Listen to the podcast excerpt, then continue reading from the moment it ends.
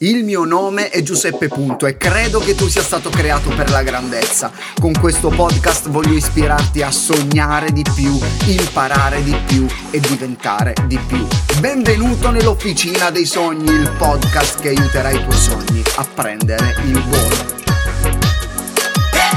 La nostra civiltà e il mondo in cui ci troviamo ci sta insegnando che se non siamo sempre al top, sempre felici, sempre sorridenti, gasati, motivati, c'è qualcosa di sbagliato in noi.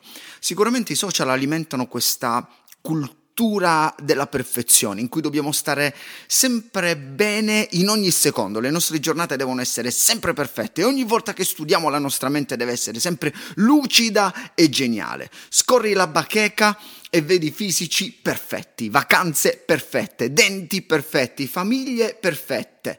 E poi tu che conosci dietro le quinte sgrani gli occhi e dici what? Vedi quelli che leggono cinquantadue libri l'anno mentre tu sei lì che stai lottando nel prepararti per quelle interrogazioni o preparare quell'esame. Il titolo di un articolo su Repubblica diceva messaggi tossici sui social, a rischio il benessere di un ragazzo su due. E poi continuava, eh, vi leggo soltanto un pezzettino. I ragazzi in età scolastica sono spesso sopraffatti dal mondo virtuale. Sui social media si imbattono quotidianamente in messaggi dannosi che mostrano modelli di bellezza irrealisticamente perfetti e contribuiscono a minare autostima e benessere mentale e fisico. Secondo una ricerca commissionata dalla Presidenza del Consiglio, quasi centomila studenti tra gli undici e i diciassette anni presentano caratteristiche compatibili con una dipendenza dai social media, con maggiore probabilità di sviluppare ansia sociale, che può diventare fattore di rischio per bassa autostima, depressione o aggravamento di disturbi alimentari come anoressia. Questa è solo una parte di questo articolo e non mi riferisco soltanto alla bellezza, ma mi riferisco a tutte quelle volte in cui non ci sentiamo al top. Voglio dirti una cosa con questa puntata. È ok non essere ok. Senso di colpa, paragone, vergogna stanno distruggendo la nostra vulnerabilità e umanità. Helen Keller disse una volta: non possiamo mai imparare a essere coraggiosi e pazienti se vi fossero solo gioie nel mondo. Quindi è importante vivere e attraversare, perché non è che ci dobbiamo rimanere, attraversare quei momenti no della nostra vita. Sono sincero, devo ammettere che anche io, ehm, anche quando le cose non vanno come dovrebbero andare, inizio a preoccuparmi, non mi viene spontaneo magari ridere, ho meno energia, non mi sento entusiasta come al solito e ho meno voglia di fare le cose. Però ho imparato che non stare benissimo va benissimo. I momenti di dubbi, di incertezza, eh, le difficoltà o le sconfitte, magari quell'esame non passato, quell'amicizia persa, sono parte della nostra vita umana, umana, non virtuale. Noi tendiamo sempre a giudicare questi momenti in positivi e negativi, ma ci sono cose che fanno parte del processo e il processo non va giudicato, va accettato.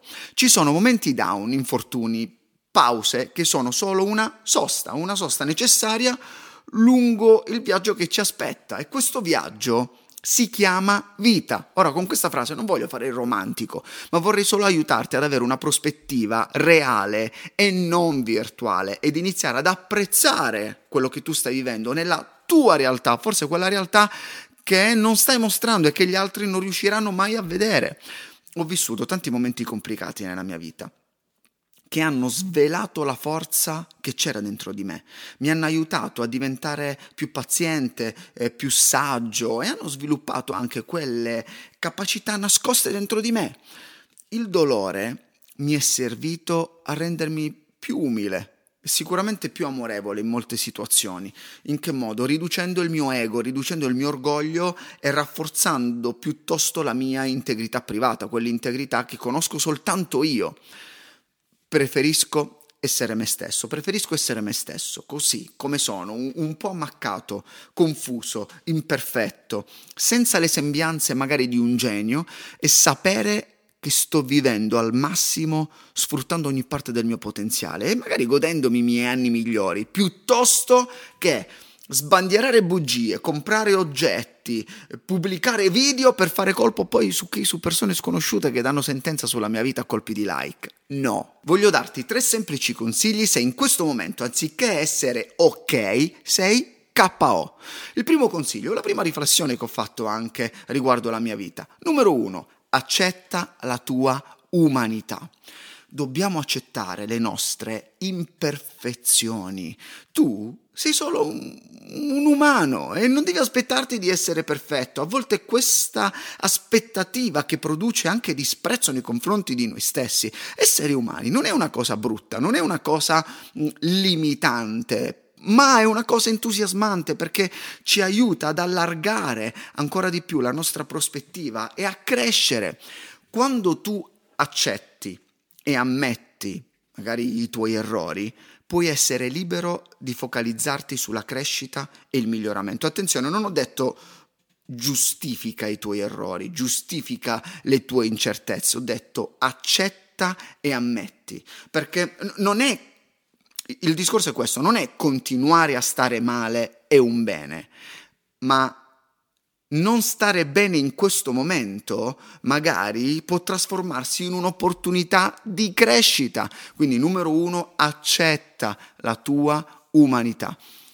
Numero due, mantieni la giusta prospettiva. Sì, perché credo che sia una questione proprio di prospettiva. Dipende sia da che punto di vista guardiamo il mondo e sia anche quale mondo noi stiamo guardando, perché la giusta prospettiva non è sicuramente quella dei social network. Perché continuo a ripetere questo? Perché noi stiamo continuamente a vivere quel mondo lì più del mondo reale.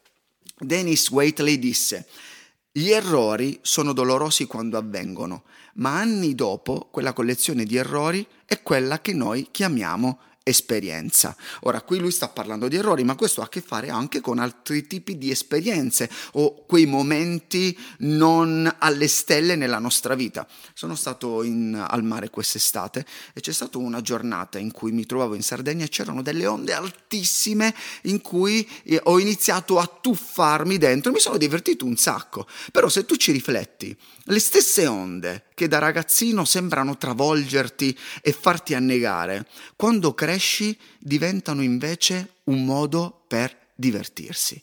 Cosa voglio dirti?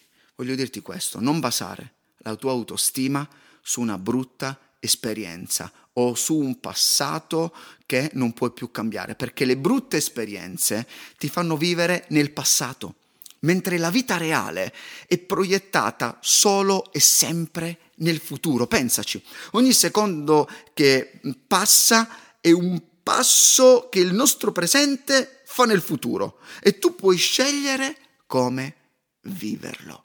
E passo in questo modo al consiglio numero tre o alla riflessione che ho fatto riguardo questo tema. Numero tre, sfrutta questi momenti no per migliorare e cambiare. Le mie parole in questa puntata non vogliono essere un inno a sbrodolarsi nella nostra demotivazione, tristezza, sconfitta, eccetera, eccetera, ma una spinta per andare in profondità, per lavorare su quelle basi su cui possiamo costruire meglio. Alcuni fanno l'errore di rimanere seppelliti, piuttosto che andare in profondità per rafforzare quelle parti di noi che ci permetteranno in realtà di andare ancora più in alto. Pensa per un attimo a un aquilone. L'aquilone ha bisogno del vento per volare. Così anche noi possiamo sfruttare quelle situazioni o eh, eventi poco felici per volare come un'aquila. Se non stai bene, smettila di tenere la tua testa piegata su quel cellulare. Spegnilo per un po'. Accetta la tua umanità. Abbraccia le tue imperfezioni, mantieni la giusta prospettiva, reale, non virtuale, perché tu non puoi cambiare la virtualità, ma puoi agire solo sul mondo reale e sfrutta questi momenti no per migliorare la tua vita e non per giustificarla. Il mio invito sincero alla fine proprio di questa puntata a voi, persone reali, create per avere una vita splendida e memorabile, è questo.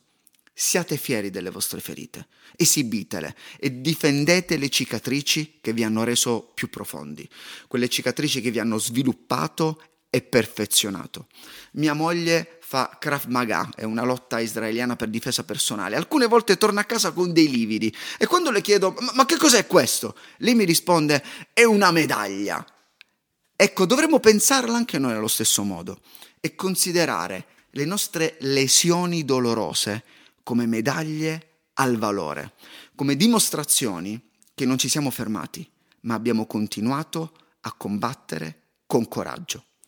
E ricorda, non stare bene è un bene. E ora fai un regalo alle persone vicino a te. Credo che tutti debbano ascoltare questa puntata, per rendersi conto eh, in realtà di quanto siano forti. E perché no? Per rendersi conto che nonostante tutto sono ancora vivi e non deceduti sul campo di battaglia.